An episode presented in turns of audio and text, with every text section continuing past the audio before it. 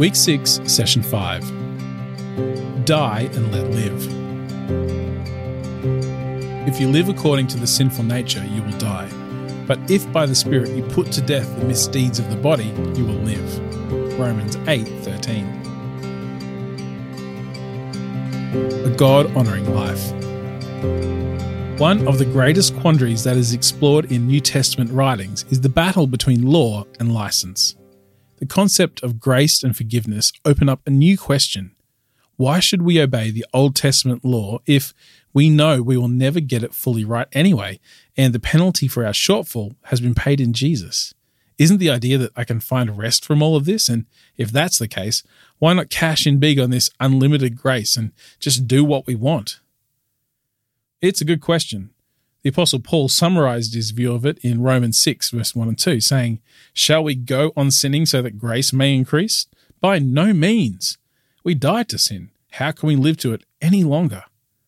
He was saying, That part of you that wants to sin, why are you bringing it back to life? It should be dead. Much of the struggle for sin, for Christians, is that they allow there to be a battle of wills between the new nature and the old. But Paul is saying, don't give the old nature a voice in this, kill it. We don't have to sin. The nature that compels it is dead. We must recognize that we choose to sin. We own the choice. Paul later says in Romans 8:12, we have an obligation, but it is not to the sinful nature. So, what is the obligation he's speaking of? It's the obligation of relationship.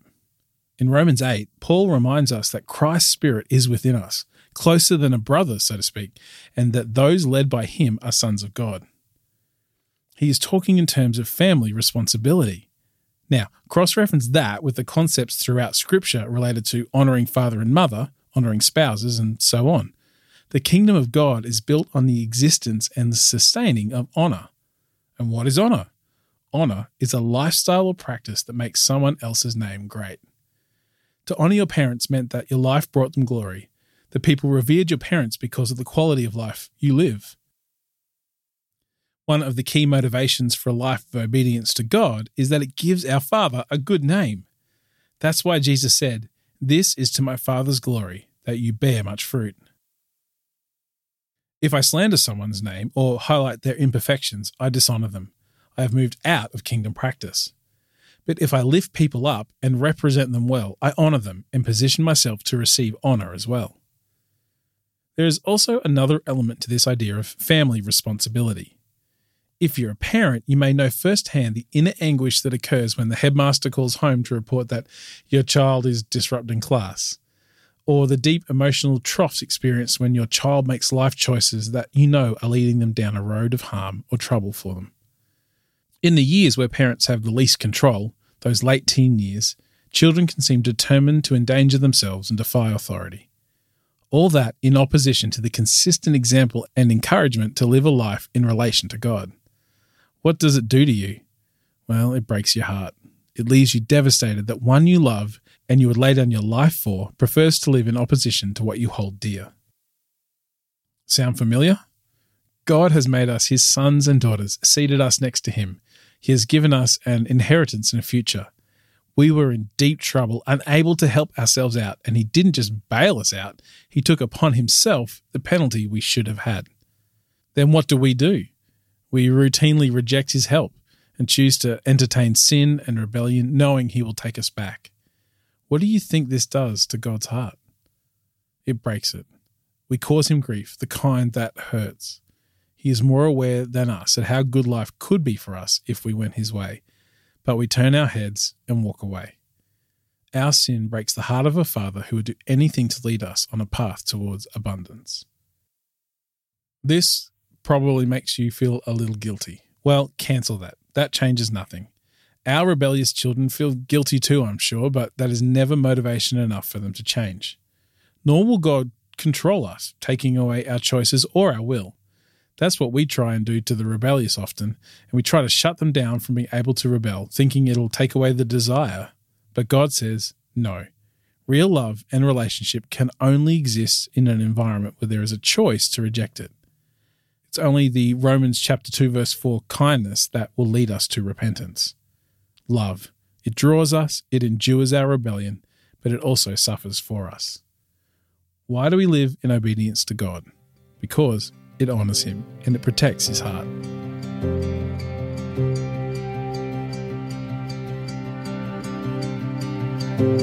A doorway to life. When a person matures in their faith and develops higher levels of intimacy with God, the idea of intentionally breaking his heart becomes more and more abhorrent. In the early stages of spiritual growth, that's not enough. We all begin in an egocentric way. The carnal Christian is still predominantly self centered.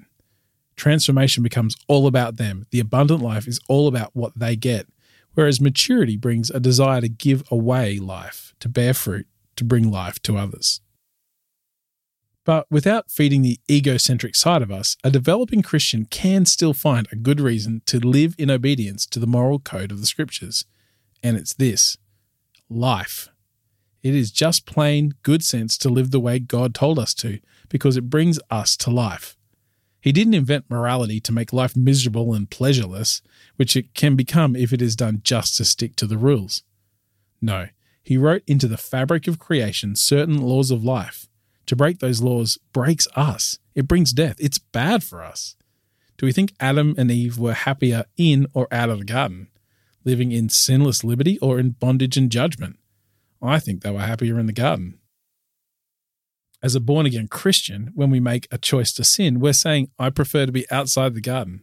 I like being subject to the effects of death, destroying my mind, hurting the people around me, defiling my spirit. I think that's a better plan. Now, I know that is probably not what you say in your mind, but that is what you're doing. You have a set of scales in your mind and you weigh up God's way or the other way. Which will I prefer? Sin kills us. Just like a cigarette, a choice to engage with it draws poison into our life. Our addictions are briefly satisfied, but never for long, and eventually the poison brings its own death. Better to deal with the addiction, find real life now, and live longer as well. Romans 8, verse 13 says, If you live according to the sinful nature, you will die. But if by the Spirit you put to death the misdeeds of the body, you'll live. You're getting the idea. If we are inclined to sin, then it's because we have a deeper issue, a deeper addiction that is going to bring death. We started this session talking about the battle between license and law, between indulging in sin or getting locked into legalistic rule following. The truth that bisects the two is liberty. We are freed to not sin. We are free from its hold and free to break loose and find life. This week's focus has been on ownership, on taking hold of our lives and owning our decisions. Liberty based obedience is the ultimate expression of that. And there are particular moments where a choice to obey has significant impact in our development, normally when it's hardest to obey. It is when the cost is greatest that the impact is maximized. Now, when we ask people about the times they grew the most, there is a common answer that comes out. A person will say, When I went through a particularly hard season of trial, that's where I grew most. If we misread this, we could think that growth is a function of suffering, but that is not quite true. Growth does happen through trials, but only if we adapt or choose to change in the midst of it. Many people go through hard lives and hardly grow at all. On its own, suffering won't do you good. But if we make some hard choices to honour God through the suffering, that is where transformation takes place. We need to be stewards of our trials, not just passengers in them. Hebrews 5:8 talks about Jesus undergoing his seasons of trial on earth and makes the point that Jesus learned obedience from what he suffered. He put the suffering to work. He didn't like it or invite it, but used it as an opportunity to grow in capacity, to be perfected. We have said repeatedly over the last weeks that transforming and empowering grace doesn't work in isolation. It requires a structure to hang to, a scaffold to climb. That scaffolding is our choice to obey, because it is a choice to walk in agreement with the kingdom. The Spirit's work in our life is to do God's will in Jesus' way. The Trinity works in agreement and in unified purpose. As we create a proverbial house of obedience for grace to live in, He comes and empowers those choices, growing our capacity, increasing our character, making us mature in Christ. The great Christian philosopher and author Dallas Willard used to put it this way we shape the human spirit to be shaped by the Holy Spirit. We create intentional spaces for grace so the Spirit can fill them and in the process add momentum to the journey of further growth.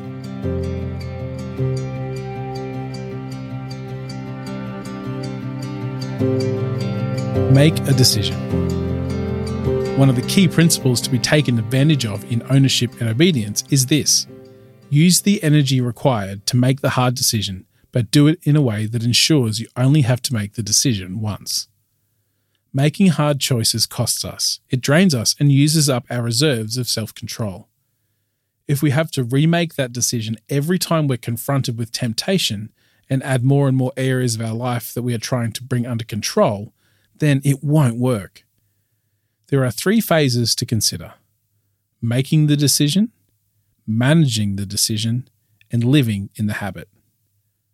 Making the decision will be a cognitive act of the will a choice to cross a bridge, then blow it up. To ensure you don't go back, you should put in place an accountability structure that, where possible, makes the price of undoing the decision exorbitantly high, high enough to discourage you from even toying with the idea. You might let friends have open access to an area of your life where you're tempted, or set in place a routine where, if it's disrupted, an accountability partner will know. Once decision making is done, then you just need to manage that decision. Management of the choice takes much less out of us and is an incremental exercise of being responsible for self. This self responsibility is what is required when an action is not yet a habit. It is where we are transitioning out of conscious incompetence, we know what we must do, but to do it still requires deliberate, conscious action. We have to exercise responsibility we must work at getting it right. We have to think about it. To do this, we need self control, a finite resource in our own strength, but one that is given to us by the Spirit. It is, of course, a fruit of the Spirit. The measure of our spirituality will be the measure of our self control, and yet we don't grow infinitely and overnight. So, the self control we have for today is usually about all we will have until tomorrow. It's a tank that can run dry. That's why we sin more when we're tired. We get drained, out of self control, and needing to be recharged. Even though we're only managing the decision, our conscious self responsibility still uses up our internal resources. But successfully managing the choice means it soon becomes a habit, a matter of unconscious action. This makes no drain on us internally. In fact, at this stage, it takes energy to break out of the habit. This leaves you free to move on and dedicate your energy to a new area of obedience and a new decision to make. A lifestyle of daily difficult decisions will wear you down. Better to choose one at a time than manage it through self responsibility until it is an unconscious habit. Obviously, this means growth is reliant on time. It doesn't happen instantly and comprehensively. Ownership, grace, and time are strong partners. God is patient, though. He relentlessly draws you on, inviting you to a more abundant life at a pace that is sustainable and allows us to live in rest. He convicts rather than condemns. He pinpoints the issue for us and gives us a method to deal with it. God's motive for our growth isn't judgment, it's love.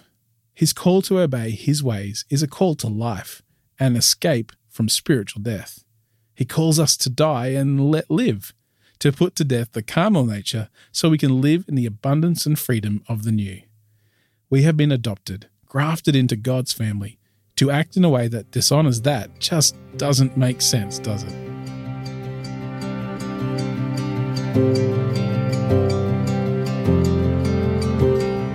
Your journal. As Paul teaches in Ephesians 4, Sometimes we simply need to put off old behaviours and put on new godly ones. What obedience factors need to be in place for you to find more abundant life in the area you've chosen for growth?